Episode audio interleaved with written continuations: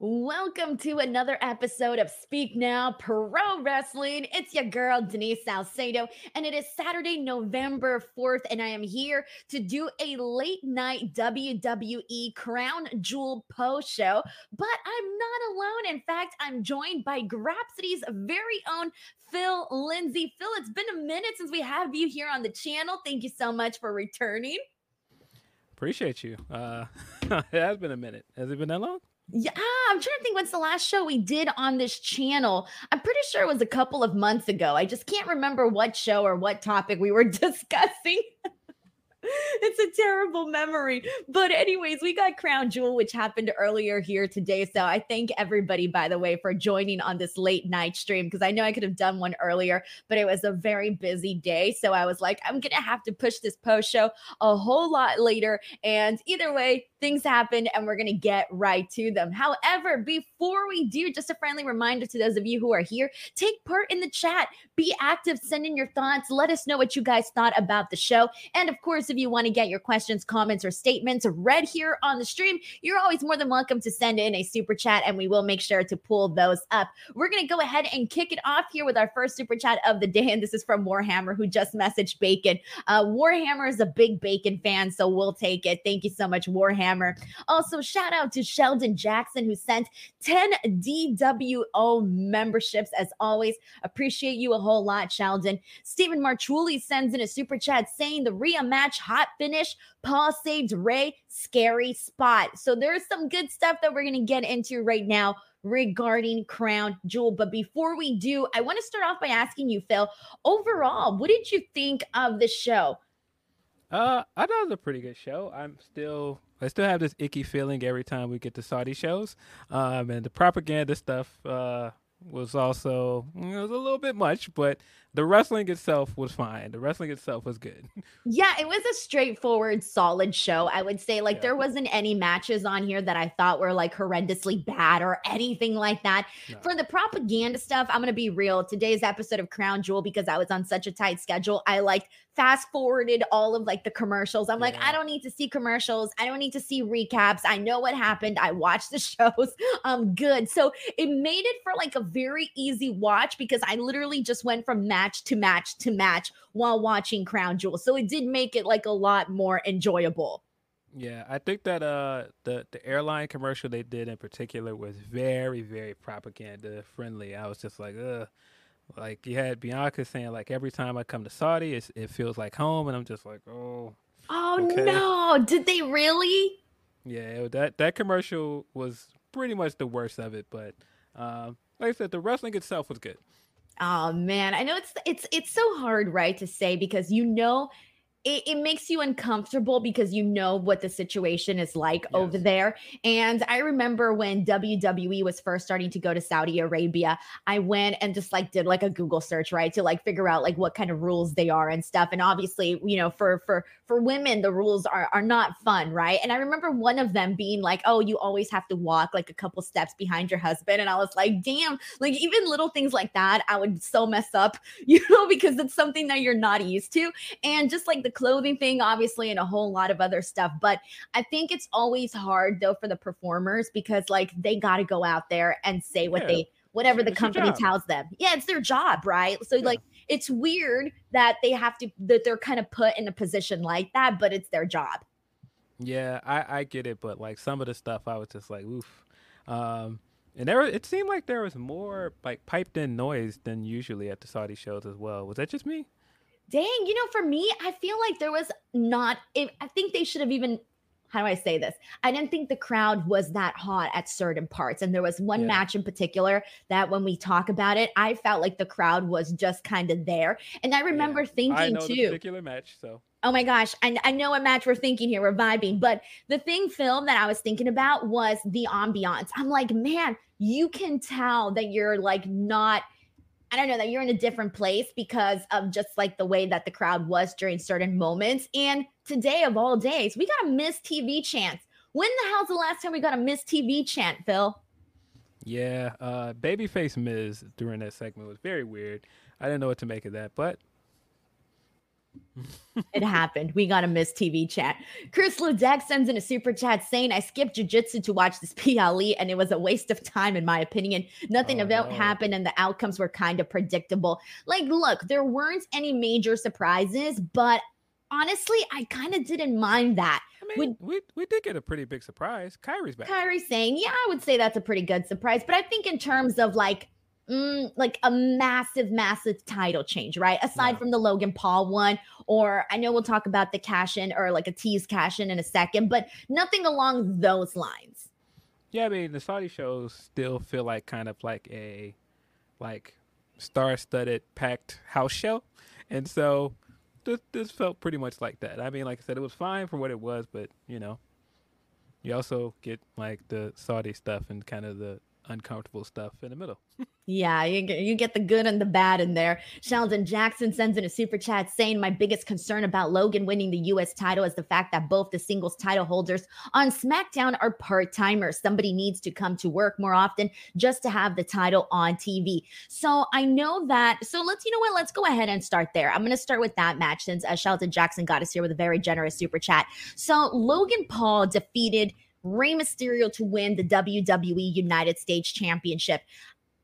This was my prediction. Like, I knew Logan Paul was going to win going into this match. And the reason why I looked at it this way was I had said that I would have really liked for him to win and then go on to face you know, LA Knight at some point. Like that's honestly kind of what I wanted to see. But here's the thing like, I know everybody's concern is actually what Sheldon is saying here that people are like, okay, we know that Logan Paul has his hands in all these cookies jars. So he's probably not going to be able to be there as much as we would like to see your US champion there. However, I have a feeling that, and maybe I'm wrong, we'll, we'll find out. I have a feeling that they knew that. And I'm hoping there was some sort of plan made to maybe feature him a little bit more consistently if he's going to be the US champion. Do you have any faith in that? Not really, but I think if you were going to do it, this is probably the best time to do it because you're you're getting ready to head into that low right before WrestleMania season, and so I mean, there's only one pay per view left in the year, so it doesn't really hurt them. Um, I do think it is a little bit concerning that you're two main champions on the brand, and arguably your two biggest stars on the brand are part timers. Um, but I think they've got to start making a plan to split the tag belts as well. Like I think, like yeah, the tag belts can float because you have both belts on Judgment Day, but I definitely feel like they should be moving those belts back to SmackDown soon because you got teams that can um, carry that division. You got Pretty Deadly, you got like LWO, you got you got teams that could fight for those belts now. That's true, by the way. When you talk about the second you said it about splitting the, the tag team belts, right away I started thinking of all the teams that we're seeing because of unlike the women's tag team division, there are a lot more male tag teams, and we're seeing some pretty good ones, which you just named right now. So yeah, I do not hate Bruce that at all. One.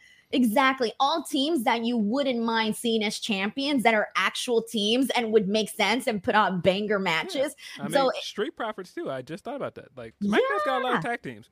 LWO. We didn't even mention LWO. Like there's a yeah. lot of different options there for the tag team. But anyway, sort of returning back to this US title match, when we were talking about the crowd not really being into a match and we we we thought we were on the same wavelength. You were talking about this one, right?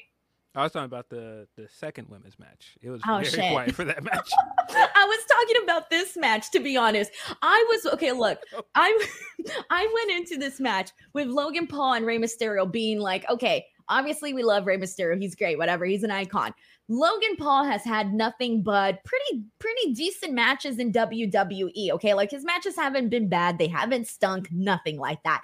But I thought this was possibly his most boring match that he has ever had in WWE. Am I alone in this one here? There was only like one major spot that I liked, and that was kind of it. Yeah, I mean, I think he was hitting all the moves. At one point, he hit uh, Ultimate Warriors like Gorilla Press into the uh, Warrior Slam. Uh, he hit he hit some he hit a buckshot lariat. He also hit that uh, fall away off the top rope. That was um, cool. So, so he was doing it. He was doing all the moves. I just don't feel like this match ever quite clicked in the way some of his other matches have. I don't think it was a bad match, but I think that it was a little clunky at times. Um, and I mean, if anything, the finish got me interested for what this means for LWO. Because uh, the second I saw it, I was like, all right, you're doing a kind of the, the the finish you did with the Ricochet match with the with the knucks, and so I was like, all right. But then when Escobar came out there, bro, Escobar was drippy. That outfit, tight Fire. pants too. Tight. He was like they were super tight. They were white, huh? Like white tight pants. I forgot he was wearing like what, like a yellow shirt, I think. Yeah, he he was like, bro, I'm gonna be on TV. I'm gonna be clean. But uh, he uh, he uh, left those brass knucks there, and I do not think that was an accident. I do think that Escobar is going to turn heel, um, and I think that makes a lot of sense for him because I mean, usually when you do the whole mentor bit and somebody is just being too beholden to somebody, and he has been like very hugged up on on Rey for months. He took his title shot and he acted like he didn't care about it. Nah, he's gonna turn heel at one point you start to get sus. You're like, well, how much do you actually really, really love and honor Rey Mysterio? At some point, you're gonna want things like keep in mind that was supposed to be you know, in his eyes, his United States championship because it was Rey Mysterio who filled in and ended up getting the title when it was meant to be Santos Escobar's uh, championship. So, I mean, like, I can't wait till they tell that full story. But I wonder if moving forward, because you mentioned Logan Paul winning, of course, he had the interference with one of his friends, giving him the knucks. And then, of course, Santos Escobar leaving them in the ring maybe accidentally, maybe not accidentally. We'll see. But the point is that the Ricochet match, he won that way. He won this match this way. This is his new thing. This is his gimmick, right? Yeah, because you're not supposed to like him. He's supposed to be a heel. Um, I, I like how he healed it up at the end and he tried to act like, yeah, I, I honor you. I appreciate you. And and the whole time Rey's just like, I saw what you did. And he's like, no, no, I don't know what you're talking about. I, I honor you, man. You, this was a great match. I appreciate you.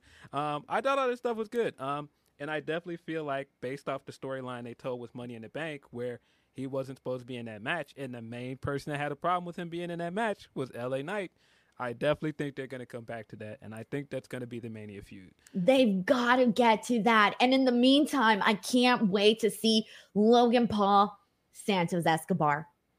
Yeah, that could be fun. I mean, I don't know what he's going to do in between now and WrestleMania. I hope he wrestles in between that time. I hope it's not something like, all right, he just shows up in January and wrestles, and then we don't see him again until April. That would kind of suck. But uh, yeah, I think that they could do some cool stuff with him as United States champion. He's obviously probably going to take it to his podcast and like his like mainstream appearances. So I think there's cool things that they can do with this. I just hope that he has matches in between now and April. It's not just like him showing up like, you know, once every three months. I hope he does. Honestly, I hope that they thought about this. The common sense would yeah. say, think about this, hash out a plan where we see him at least, at the very least, every other week. How, maybe even every two weeks. Is, every other is, week? Is that reaching? Is that reaching? I don't know. Every other week might be generous. I, I don't know. Um, right? I, like you got to do something. I think like tops every two weeks. Yeah. Um, but yeah, I think you've got ready-made feuds for him. LA Knight's the big one.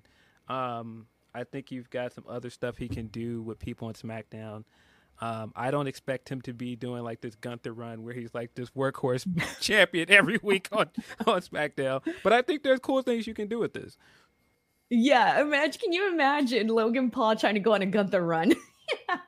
I mean, that would be crazy, but hey, whatever. Um, honestly, though, I am looking forward to seeing how Logan Paul is as US champion. Happy that they did the title change. One more thing I want to add about this is that you know, I had said that this is what I wanted to see, right? But the other reason for it is if you keep bringing in Logan Paul for these special attraction matches, but then anytime there's a championship on the line and he doesn't win, it's going to make you the next time he's in a championship match, it's going to make you think, oh, well, he's never going to win because of his schedule, right?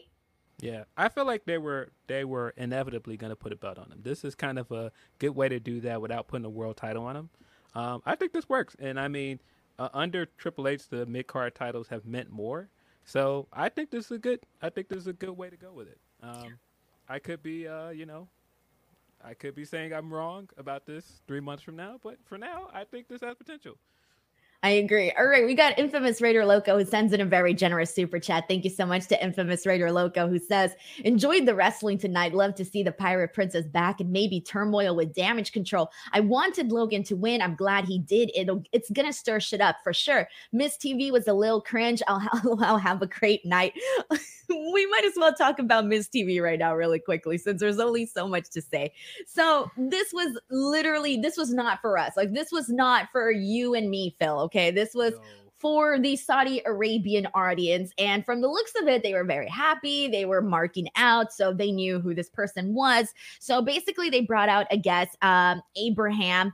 And he, they said on commentary that he's the highest grossing. He was, he was in the highest grossing movie in Saudi Arabia. And Michael Cole called him one of the greatest actors in the Middle East. Okay, uh, I cannot say anything about that because I don't even know. I have no idea.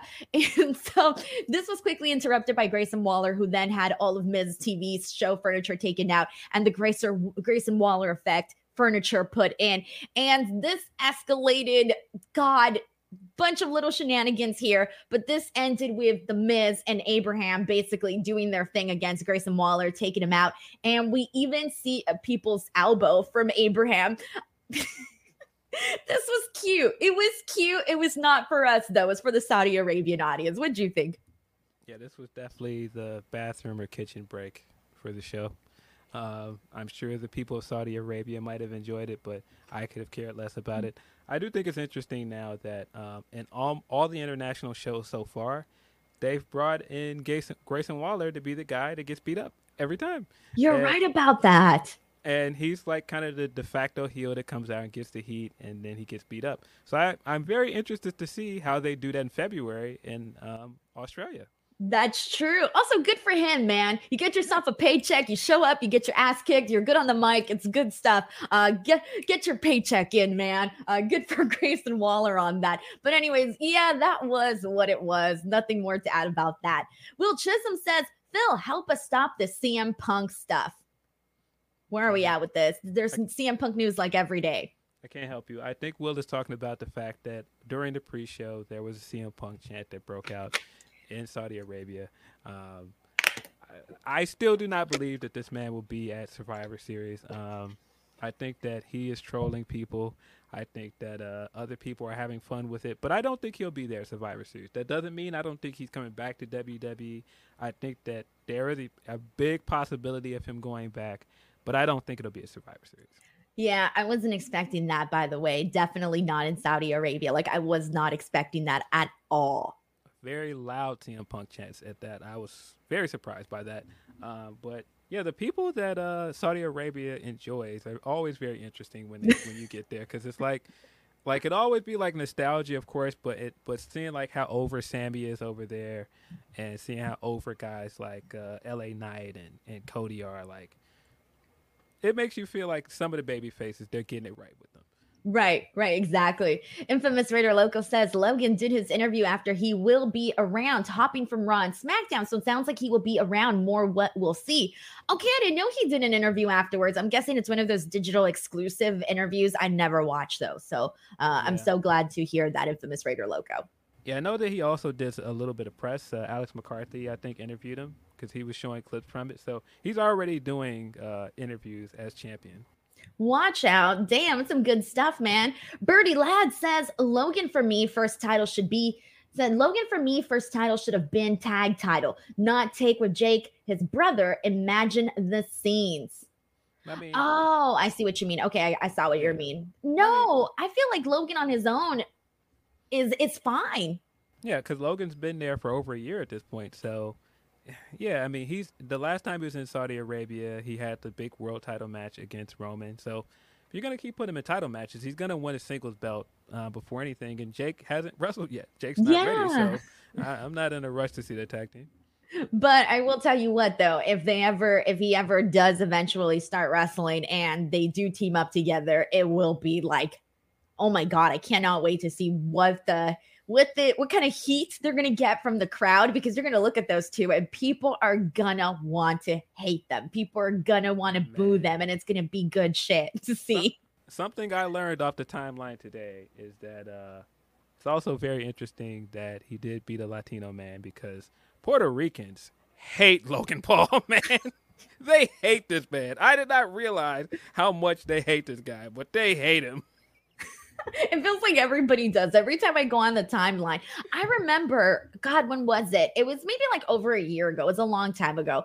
I went on Twitter and I don't know what the details were of this, but I think Logan Paul gave like a bad review of a movie. And it was like trending number one on Twitter because people were so angry at his review. And I thought, damn, he's getting all of this attention because he said he didn't like a movie. I don't know. It's something like that. I don't know the details. And plus, I hadn't seen the movie, so I couldn't even give my own opinion on that. But it was just one of those things that, from an outsider's perspective, I was looking at that and was going, like, who cares what his movie opinion was, you know? But yeah. it's little things like that that you're like, damn, this dude gets a bunch of heat.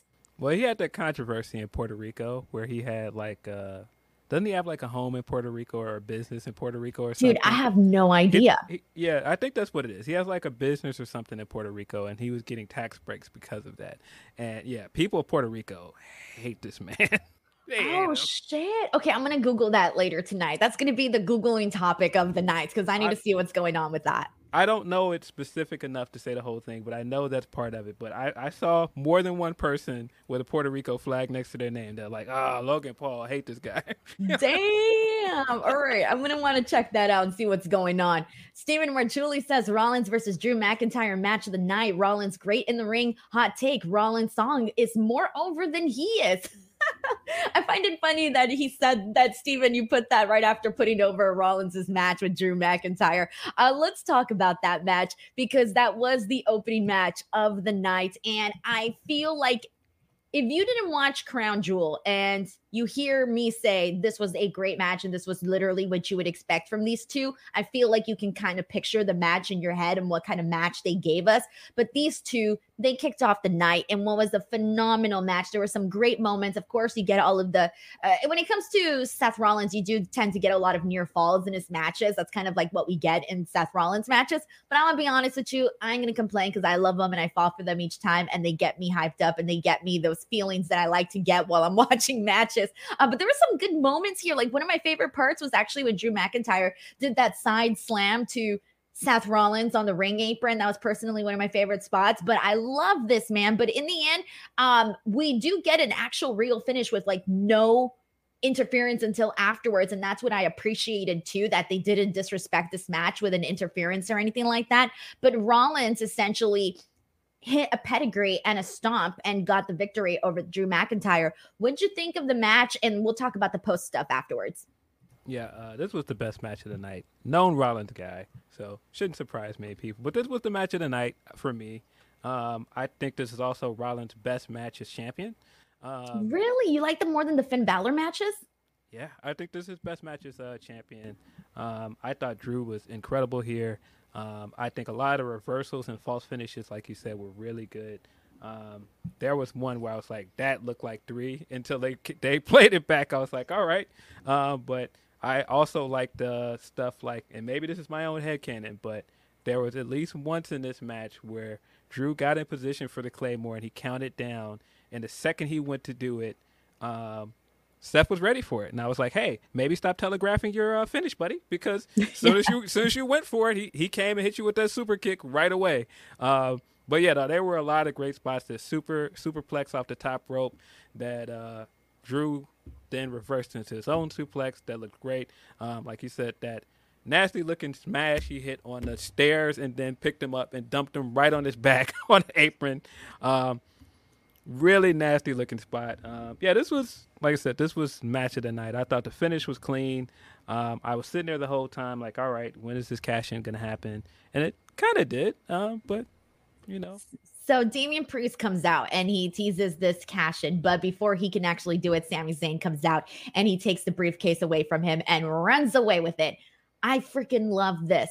I love this, Phil, because Sami Zayn is not a stupid baby face because we all all were expecting it. And I hate when we're all expecting something and they make the wrestlers look dumb, like if they don't watch the show, like if they're we'll not part of the show. right. Okay. Right. Right. But with this specific story with Sami Zayn, he didn't look like a dumb baby face. He knew that what Damian Priest had planned up his sleeve and he was ready for it and he put a stop to it. I like that. Simple, easy. And it gave people this moment of, ooh, we're going to see a cash in and oh, it didn't work out. And also, I love that it happened afterwards and not, you know, anywhere in the body of this match or towards the end. Yeah, I, I love that they let them just have a clean match with no shenanigans and um, Drew lost clean, which we got the call back to the stuff with Rhea as well, where Rhea looking at him like, "See, I told you," um, and I thought that stuff was good. Very heavy-handed hints that Drew is probably going to turn heel, um, and I'm all here for that. Drew heel is it's much needed. Like, don't get me wrong, I'm glad to see him back and getting getting cheered, but I very much want heel Drew. Um, but I thought the I thought it was genius to make Sami the guy that came out and stopped the cash in because you're always going to risk if somebody stopped the cash in getting booed. But as popular as that guy is in Saudi Arabia, they were not going to boo him. And the second he got out there into the crowd with the uh, with the briefcase, they greeted him like he was man of the people. They all surrounded him and they were like, uh, "You you would have thought this guy was the biggest hero in the world." and it's true because that's like Sami Zayn gets like a phenomenal reaction. And I know we didn't mention this, but he did have a kickoff pre-show match uh, against JD McDonagh. Nothing really too extraordinary that happened in this pre-show match, but uh, Sami Zayn hits an exploder into a turnbuckle, hits the Blue Thunder Bomb, gets the victory, and Sammy it, it, won with the Blue Thunder Bomb. People, we don't see that too often thumbs up, man. But like even his reception, man. And, keep in mind, Sami Zayn gets a great reception everywhere, but his reception in Saudi Arabia, uh, you know, hits a little bit differently. Yeah, I also thought it was very ironic that he came out here as a guy in a hoodie this time.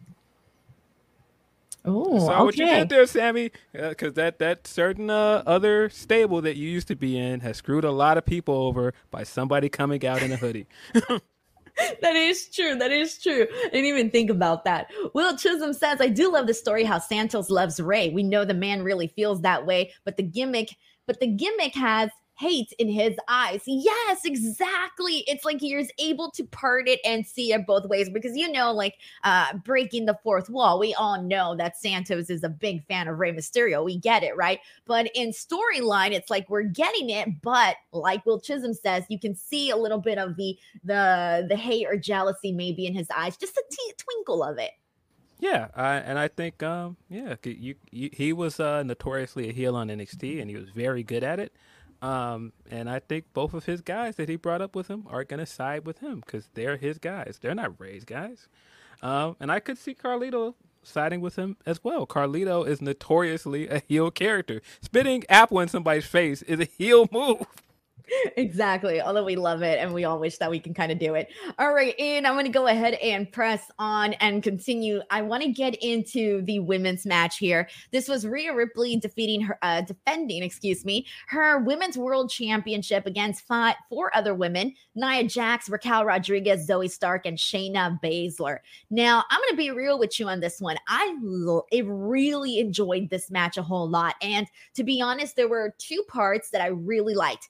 The first one was I loved the interaction with uh, Rhea Ripley and Nia Jax. Now, I'm not a Nia Jax fan at all, to be honest. I'm like, I'm just not a fan. I'm sorry. I'm just not there. But I'm going to give her credit because this was a really cool exchange during this match. And I thought that it made both women look really freaking cool. And then the other exchange that I loved was what she did with Raquel. And when they did both did the boot to each other, I thought that was really cool. So those were two moments. Uh, the finish was very fun as well. Uh, Ripley and uh, Rhea Ripley ends up getting the win here. And I think that for the most part, we all were really expecting that. But I will say this though, I kind of felt like it was a little short. Uh, I don't know, mm. maybe I I don't know. I, I kind of wanted to see a little bit more, especially because I didn't think we got enough of Zoey Stark. I think that she's been such a she's been really really presented well on the main roster and she's kind of grown so fast like faster than like any other girl that i can recall in recent times um going from the main going from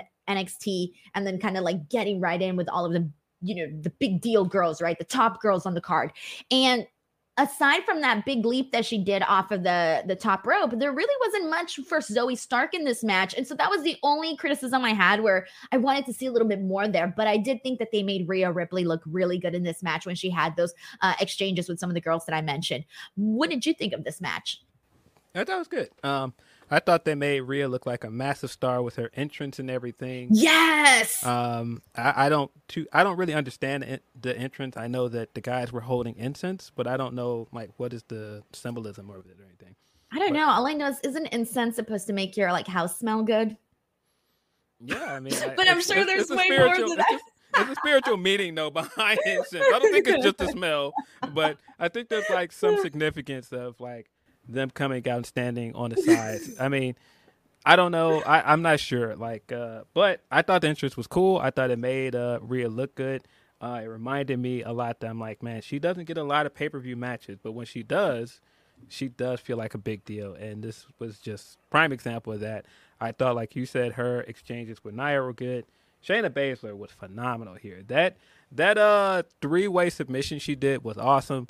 I thought that was really cool, and it made me go want to go like, man, give Shayna her title match, man. Like I wouldn't be mad if she got the one on one match at this point.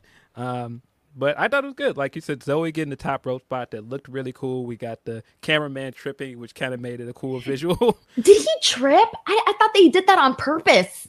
I think it looked like he tripped because it looked like he fell. Oh, you know what he probably did? He was probably like this, and then he probably like launched himself back to get the shot, and then probably slipped slipped a little bit. I don't know. I thought he had done it on purpose, but it was so freaking cool that uh, it just worked out, whether if it was accidental or Happy on purpose. yeah, it could have been like a nightmare. He could have like literally ruined the entire moment, right? Yeah, I mean, he kept the he kept the shot um in frame and everything. It just looked like he like either tripped over something. Everyone's something saying happened. he did slip. Yeah, he did yeah. slip. Oh my god, that's so funny. I thought he just kind of did like a thing where he like went back and got that freaking cool shot. I'm like, oh, that's dedication right there. Yeah, you could tell because the, the camera kind of jumped a little bit. Um, that's how I figured he slipped. Right, right. Like it wasn't a clean, a clean pan or anything like that. Hey man, give that guy a bonus. His slip made Zoey Stark look like she was freaking, I don't know, what superhero that's a female flies? Wonder Woman? Sure. She flies, right? She flies. All right, yes. Wonder Woman. She made her look like freaking Wonder Woman. Okay. um. Yeah, I thought it was cool. I thought uh, all the women um came with some great looks for the with their gear as well. Um, Raquel had all red gear like Liv Morgan did the one time she came. Um, it's always funny when we get these kind of matches as well, and you see uh Shayna with the gi on, and I'm just like, okay, yeah, cool. I guess. All right, we got a super chat here from Taylor Cannon who says Rhea Ripley is such a star. And I completely agree. I think everybody here agrees. Uh, Taylor Cannon, thank you so much for the super chat. I appreciate you a whole lot. All right, and let's keep it going here and let's get into Solo Sikoa defeating John Cena. All right, man. I feel like, look, I didn't hate this match, but I didn't love it either. It was just there for me. There was pretty much the whole story going into this was clearly John Cena's trying to end that streak. He's trying to get himself a singles televised win. It's been way over 2,000 days since he's gotten that. Solo Sikoa has pretty much been threatening him with the Samoan spike. He got him with the Samoan spike two weeks ago on SmackDown. So then on last night's SmackDown, we see John Cena come out with the raspy voice. And so basically, he she's trying to avoid the Samoan spike because, hey, we all know that he's Mr. Hollywood now. And we don't do silent films anymore. People got to talk, all right? John Cena needs to talk and use his voice. And then on top of that, you know, whenever he does promos and stuff. So that kind of worked into the story. And there was a lot that we kind of saw here, you know, some brawling. Of course, uh, Solo Sikoa trying to go for the Samoan spike, but then John Cena finding different ways to kind of get out of it or countering, whether it be with like the STFU or, you know, stuff like that. But eventually, Solo Sikoa ends up winning this match by getting John Cena with numerous spikes. At, I lost. I don't even know how many he got him with. He was just freaking going like he looked like he was trying to break an ice bag. Like honestly, that's what he was doing. he was freaking going in on John Cena and finished him off, laid him out. And in the end of this match, we do see a standing ovation for John Cena I know it's hard to predict whether or not John Cena is going to be around for much longer, especially with the Hollywood strike. We just don't know. But what did you think of this match? And did they make the right call having Solo Sikoa defeat John Cena and defeat him in the fashion in which he did? Boy, watching this match, it very much made me feel like um, John Cena did not understand what they saw in Austin Theory because he gave Solo so much more than he gave Austin Theory at WrestleMania.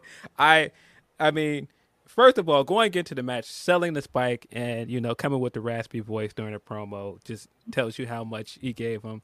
But then he respected this man's finish so much. We saw, we saw him doing limb. he saw him targeting limbs. We don't see this man doing this at all. He's not a submission wrestler. And so for him to come out straight away and target the limb, like I got to take away the spike, and he did that for most of the match. I was like, John Cena is really a limb wrestler out here in 2023. What is going on? uh, but yeah, I thought that was good. Even when he started the uh, five moves of doom, I thought it was over. And then he got when he got solo up for the the AA, he slid out of it. I was like, oh, maybe it's not. Um, got him up, hit him with the Samoan uh, drop, and it looked like he was in trouble from then on. I was like, wait, could Cena really lose this match? And sure enough, he ended up losing. Um, good for Solo, getting revenge for Umaga, getting revenge for the ancestors. I appreciate that. Putting this man away with the Samoan spike like Umaga should have done years ago, and not just putting him away, just completely obliterating this man. Like this is honestly, this is the biggest beating this man has possibly taken since Brock Lesnar. Right? You don't get to, you don't often see John Cena in those situations. Like I would have thought like maybe one, maybe two, tops three Samoan spikes. But like I said, I lost count of how many he did. But he did a way more exactly. So it was kind of you know different to see John Cena in that light. Uh, I don't know. Uh, you know, I still I hope that I don't want to say that I hope John Cena's still around because then that means I would hope for the strike to continue going. And that's definitely what I do not want. I want the strike to end. So, with that being said, I guess, you know, John Cena leaving would be a good sign because then you know the Hollywood strike is over. So, uh, kind of weird to say that. But of course, I want John Cena yeah. to be in WWE whenever he can, right? Yeah, I just don't buy that he's done for good because that's how they tried to. I don't this. think so either. They tried to, and I we've seen John do this more than once. He acted like he was done after Rock beat him at WrestleMania. After AJ beat him, he acted like he was done as well. That was a SummerSlam match, I believe, where uh, AJ beat him, and you know he had that sad walk of shame up the ramp. And I just, I'm just not buying it. He's done this to us more than once now. Yeah, he's older. He's got the big ball patch and everything, but I'm just not buying he's done.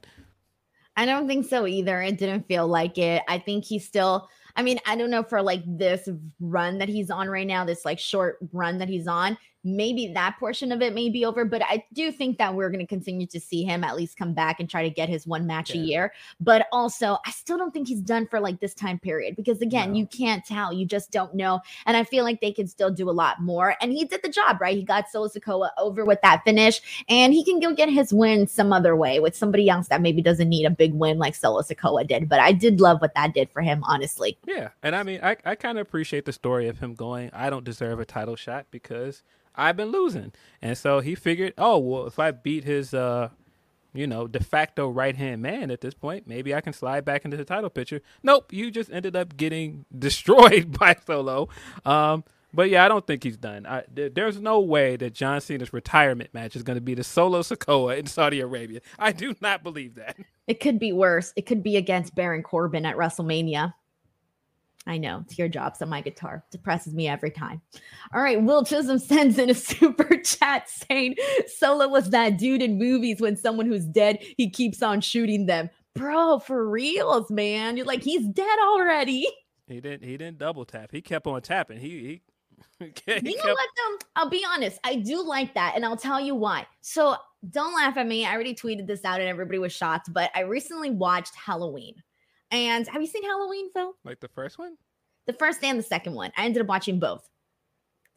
Like the originals. The originals, yeah, it was like Jamie Lee Curtis. Have you not seen them? Before? I know, I know. I just, I don't know, missed the boat or something, whatever. The point is that we ended up well i ended up watching halloween one and two and there was a scene a couple of times that would piss me off. So when Jamie Lee Curtis, I forget her character's name, Laurie, Laurie, right? Laurie. Yeah. When Laurie. she's in the movie and she has him down, she has Michael down, and like instead of finishing the job, she like turns around, she puts the weapon down, and she's like, "Oh my god, I escaped that!" And dude's like right there, just laying there. the jump scare after that. Yeah, but it pissed me off because I'm like, girl, if this was me in this situation and Michael Myers was in my house and I had taken him down, you bet your ass that I would be still like stabbing the man or doing something to make sure he's like dead, dead.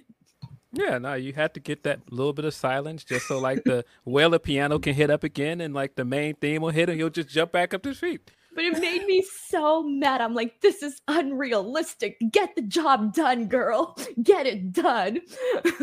All right. Uh, so that's why I'm gonna give kudos to Solo Sikoa for getting the job done. All right. The dead man of RWT, Paul Morales says, uh, CJ crowd sucked. Uh, zero reactions, in my opinion, for the women in Kairi's return. And Jimmy, I called Jimmy interfering on your stream last night. DWO for life, Latina Heat. Thank you so much um, to uh, Paul Morales uh, on calling all of that. But yeah, the there was no reaction for Kairi's return, but I think that's because they didn't really know who she was. Am, am I wrong? I don't know. But that's why I thought you were talking about the women's match because it was that that second women's match. It was very quiet. And yeah, that one was too. And then even like I mean, we got that clip of the guy recognizing Kairi in the crowd, and he's like, "Hey, Kairi," and she just turns around and throws up the peace sign at him. so people knew her, but it was not. There was no pop for Kairi. It kind of sucked, but I think for story reasons, it makes sense to to bring her return here. But um, yeah, she did not get the pop that she would have gotten if this was like a U.S. crowd, like if it was Chicago or somewhere. Oh, for sure, for sure.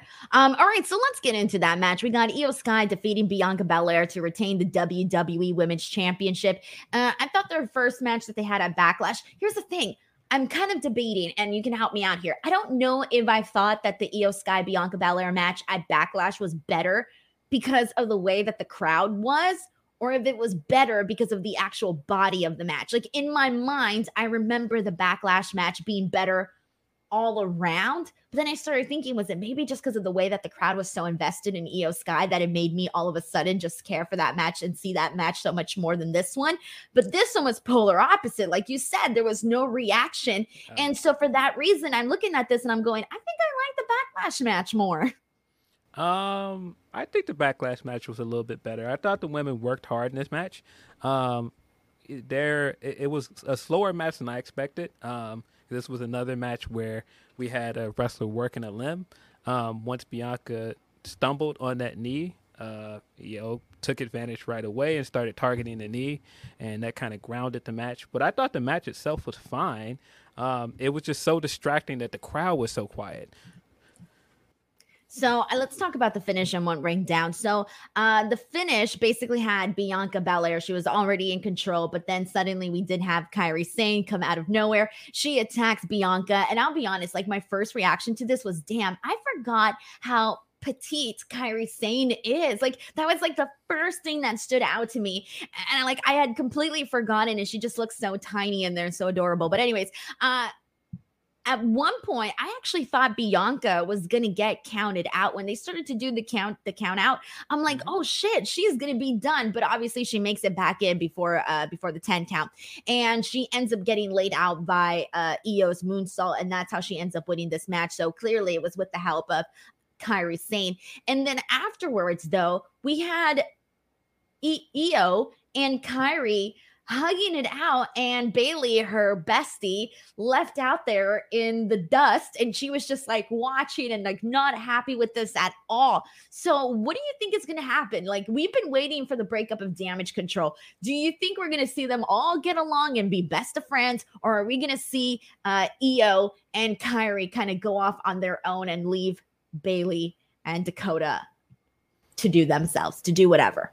Um, well, there's a lot of interesting things here because I mean, of course, Kairi Sane and Bianca have history because Kairi beat Bianca in the Mae Young Classic, and then of course she went on to win the Mae Young Classic and go on to be NXT champion. Two things that Bianca Belair did not do.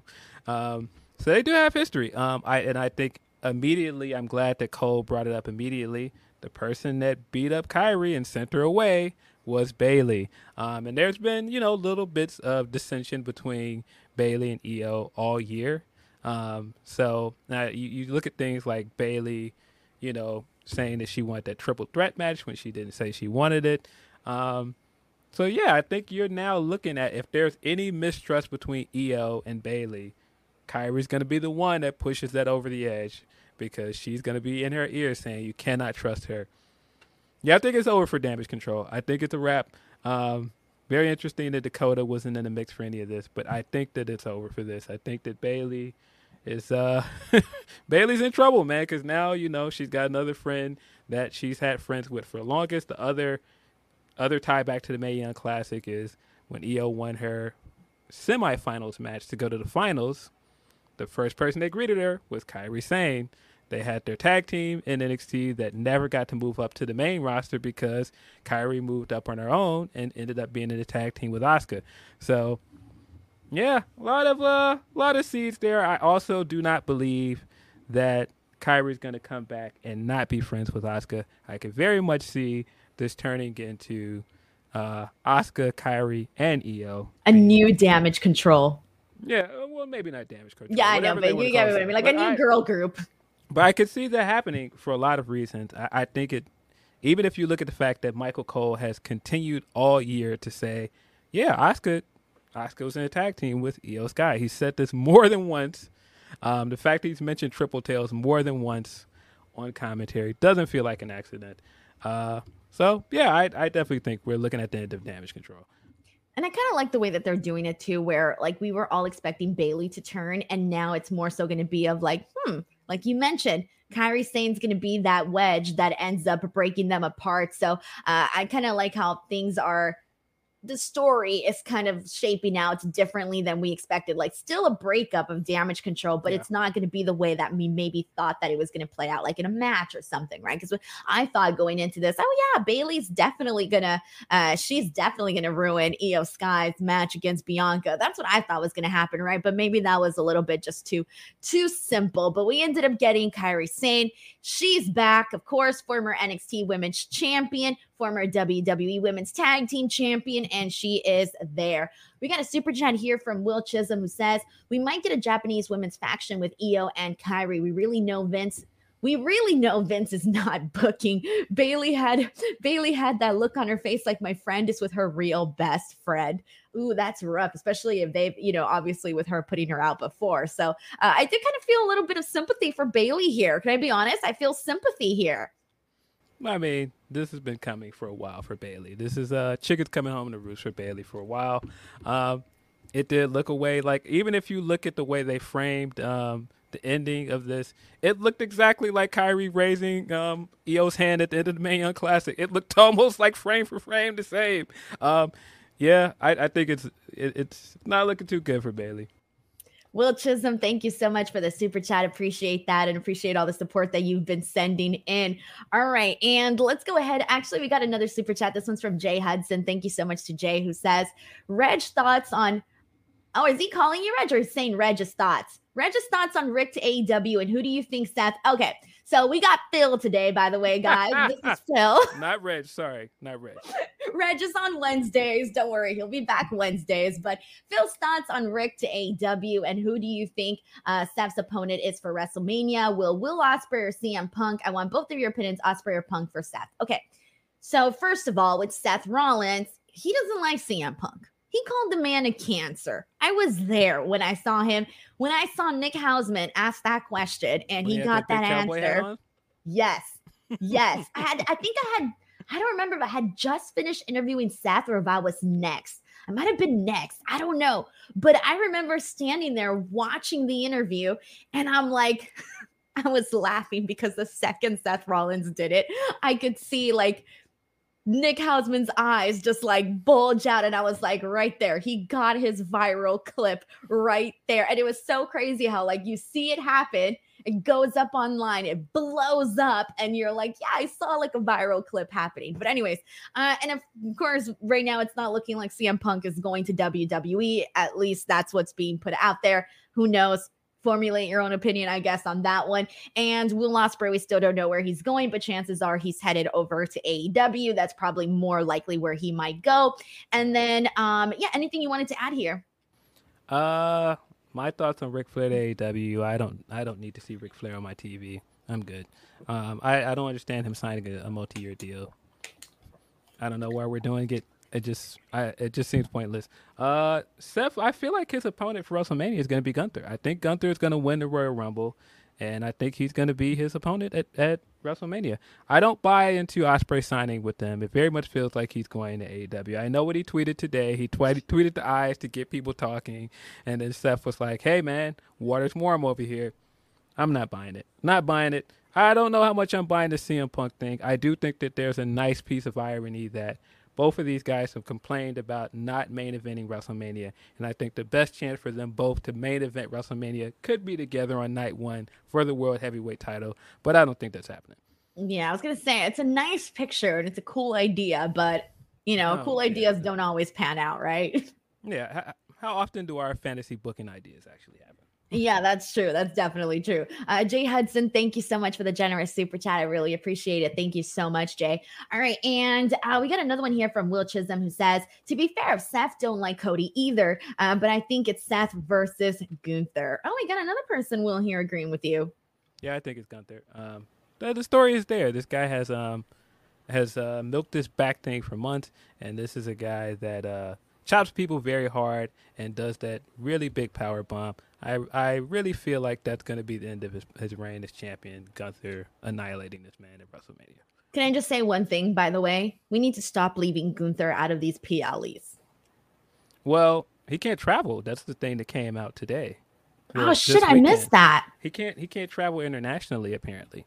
What? So, yeah, that that's the news. That's the rumor that came out um, over the last few days. So people are already saying he could possibly miss Elimination Chamber in February. Oh my god, no wonder. I was like, why the hell do you keep freaking Gunther off of these PLEs? Yeah, uh, I don't think it's all of them, but um, uh, that might explain why he's which which I hope they fix that by the time they do this big show. Um, don't they have a big show coming up internationally in Europe later? Uh, yeah, so they have the Germany show, uh, Bash yeah. at Berlin or Berlin Bash. I forgot what or the Bash at Berlin forget what month it is, but it's later on in the year, like later, later on. And then, of course, Elimination Chamber in Australia. Yeah, I, I don't think it's like a long term thing. I forgot the reason for it. Um, probably just yeah someone saying visa so probably that's probably what it is. All right well we'll talk more about that once we get some more information but in the meantime let's go ahead and get into uh, cody rhodes and damian priest. So this match here honestly like was not a bad match at all but we had so many interferences. We got jd mcdonagh interference uh, finn Balor, dominic mysterio jay uso and eventually we do see cody rhodes get the victory here. Uh, he ends up hitting uh, cody cutter off the top rope and then goes for the pin. It's a near fall. And afterwards, for the actual finish, he gets not one, not two, but three crossroads on Damian Priest. Okay, you know what? Didn't take him out with one. Good for Damian Priest. He takes three crossroads, and Cody Rhodes gets the victory here. I think that we definitely needed to see Cody get this win. Like there was no way around that. Like you needed to see Cody get the win. Uh, he's you know on his path now, hopefully, uh, to Roman Reigns eventually uh, for WrestleMania. So we'll see what happens there. But what did you think of the actual body of this match? I thought it was fine. I it was a bit more interference that I would have liked to see, but uh, Cody's such a good baby face at the moment that it just worked. He came out he had the crowd into it the entire way. Um, I thought it was very interesting that Cole kept saying he's back to finishing the story now. Like they really want us to feel like he's on his way back to the title picture, which I think is a good thing because it felt like this guy's been running in place for months, um, especially since the Brock Lesnar feud. Like, like the fact that he's been still wrestling Judgment Day and Dominic all this time is just ridiculous. Get get this guy out of the feud. On uh, right now, when you said it, Dominic, I was like, Fuck, I forgot that was his big match. Was against Dominic. That was, money, that was money in the bank match, right? Yeah, I was like, oh my god, I completely forgot about that. Dang. All right. Well, I do want to go ahead and get into our main event. However, before we do, just a friendly reminder to everybody if you haven't already, head on over to Apple Podcasts. And if you've enjoyed this podcast or any of the previous ones that I've done, please make sure to leave a review. I'm trying to get to 100 ratings by the end of the year. There's two months left, and I only need 22 reviews. Uh, please, uh, if you have the time, uh, go and leave a review. It really mean a whole lot to me if you guys did. It just helps out the podcast a whole lot, helps it rank higher, helps more people find it, and thus helps the podcast actually grow. So if you guys have the chance, once again, the link is in the description box below, and go and check out the Apple Podcast review page. All right, we got one more match to get into, and actually, one more thing. Tomorrow, I will be here to do a noon Pacific Standard Time bonus podcast. I will be talking about AEW Collision, and I will be doing that tomorrow since I haven't gotten a chance to watch Collision yet today. So I'll be doing a bonus podcast tomorrow for anybody who wants to hang out and talk about Collision. And then on top of that, I'll be back for my normal slate of shows next week Tuesday, NXT, Wednesday, AEW Dynamite with Reg, and then Friday night SmackDown. And then Saturday, we don't got a pay per view next Saturday. Nope. So we're back to AEW Collision. All right. Is like a physical calendar back there? Oh, oh my, Phil, do you not know this about me? No. Oh my God. I am a calendar notes addict. That's the best way that I can say. I have a weekly, you know what? Here's a special. I don't show this very often. Here's a special. I'm going to show you my calendar for this week, just this week only. Here we go. I, had, I have it taped. Every week I tape a new one. Hopefully, I don't have anything personal on here, but I don't think so. This is my what? weekly calendar. what I thought it was going to look like. I have a, I buy a whole pack. I told you. So these are, this has been this year. Okay. You know, so like every week I do a calendar and so that so every time I turn back and face the other side, that's because I'm looking at next week's calendar because the current week is always here to my left, and my previous for my next week it's here in the back. But anyways, I am a calendar addict. You don't even know. Hold on. This is an exclusive right here. And I'm also a markers and highlighters addict like really bad. Why? Why does anyone need that worse. many highlights? Why do you need that many highlighters? I also have a sticker problem. I just ordered actually like 3,000 stickers. Yes, like two days ago. They came, you know, and I had a great time 3, with them. I, Why do you? I, I already organized my 2024 calendar. I know nobody wants to hear this, but I did it the other day and I'm very, very excited about it. Like it's already like pretty much done and going. So next year's calendar is already rolling in. I've already put the stickers. It's good to go. I don't know what I'm doing next month, let alone in 2024. So yeah. Drew Turner says the calendar is giving me anxiety. George uh, Rosa says, "Oh yeah, that's me. I, I can't function. Like I need to write things down, you or I will completely put, forget." You know, you could just put everything in like your nope. calendar in your phone, right? No, it, I can't do send digital. You the alert. Uh, it, no, you don't. You don't have to do that. I've tried digital. I can't do digital. Like it, it's just my brain does not. I don't connect with it. It needs to be on paper and it needs to be colorful and it needs to be designed by me. I know it's complicated. All right, Cody Rhodes, Damian Priest. I'm a psychopath, Phil. You giving me this? The she's a psychopath face. Yeah, I, you know? I, I, did not expect this calendar to look like that with like all of the colors on it. I thought it was just gonna be like a regular calendar that you like flip over. I feel bad because it's worse. so mean? like, well, I'm not gonna show you everything, but there's a whole wall too. Okay. There's a whole wall. I'll send, you know what? Because you're a friend, I'll send you a picture tonight of the the wall. Only people that come here can see the wall, and you're gonna see the wall.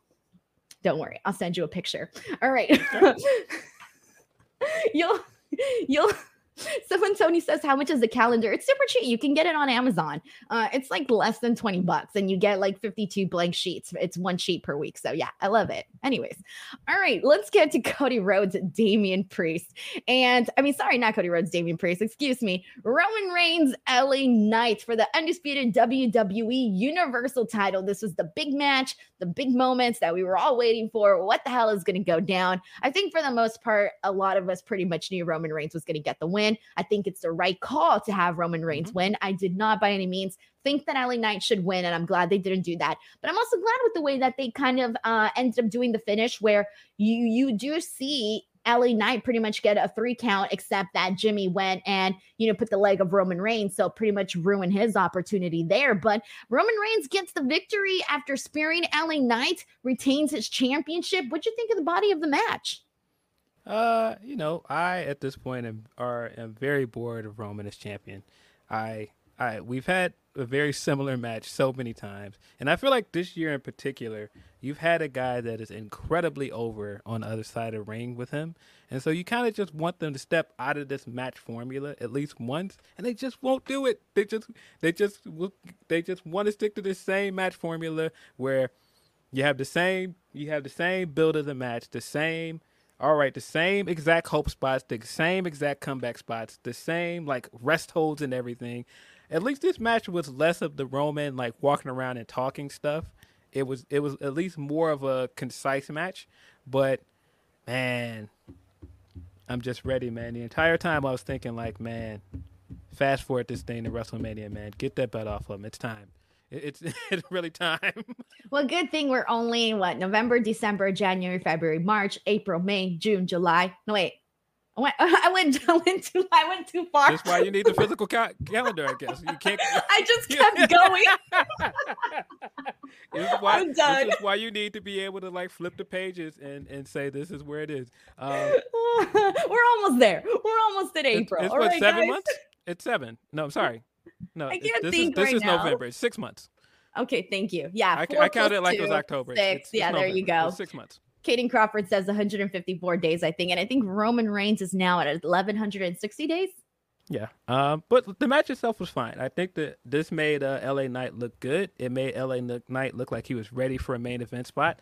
Uh, this this make this makes me feel like this is definitely going to be like his big star making match when he does beat LA Knight or has his match with LA Knight at uh, WrestleMania.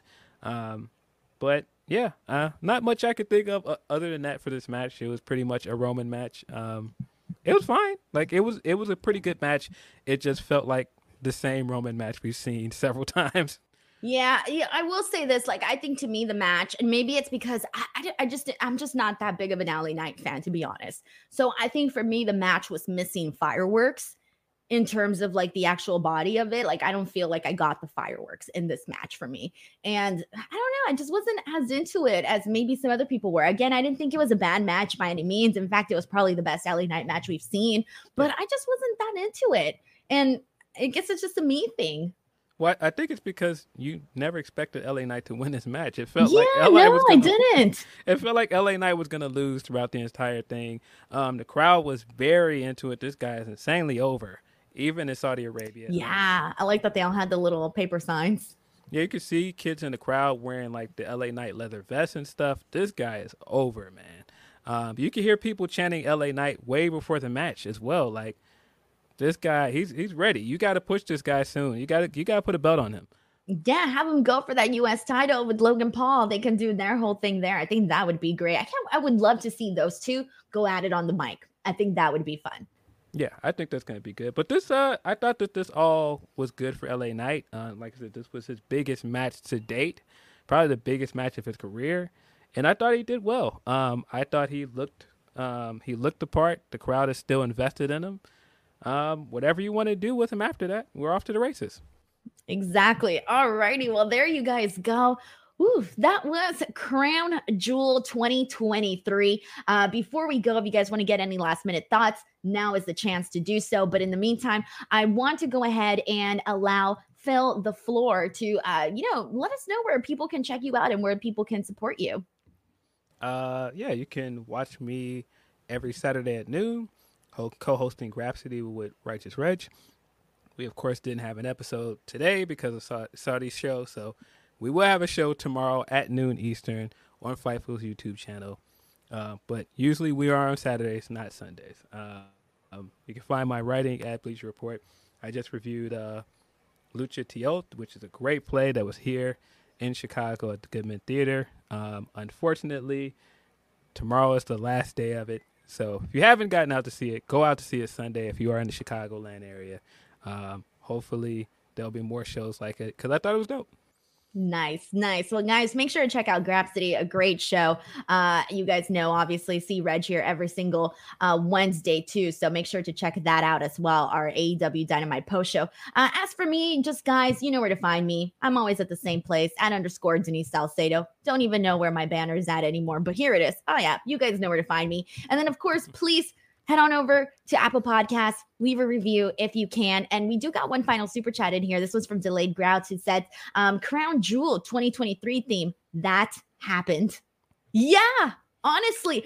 Oh my God, before we go, did you see my tweet? I got shamed today. What tweet?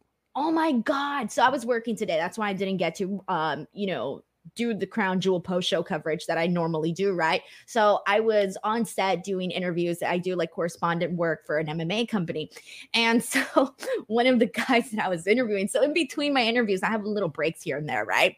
I had crown jewel on and I was watching on my phone, but during my interviews, I would pause it so that I could do my interviews, right? And so we were like, I guess he came in or whatever, and he saw my phone and he was like, You're watching that? And I was like, yeah. And he goes, nerd. Hey man, I don't know if you could do that anymore. UFC is partnering with them. Your MMA, right? you're not you're not that far away, man. They're gonna be more MMA guys trying to be in wrestling now.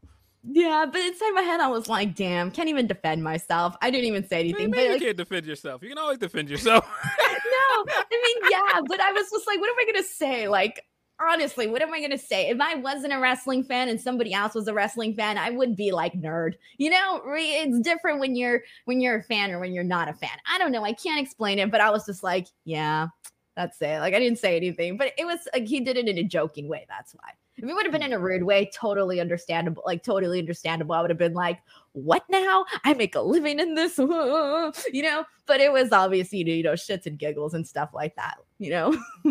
but anyways, I got shamed today. It was embarrassing. Delayed grats. Thank you so much for the super chat. Appreciate that a whole lot. Alrighty, everybody. That is it for today's show. Thank you guys so much for supporting us. And we appreciate you guys very, very much. Catch you tomorrow for the AEW Collision post show. Thank you, everybody.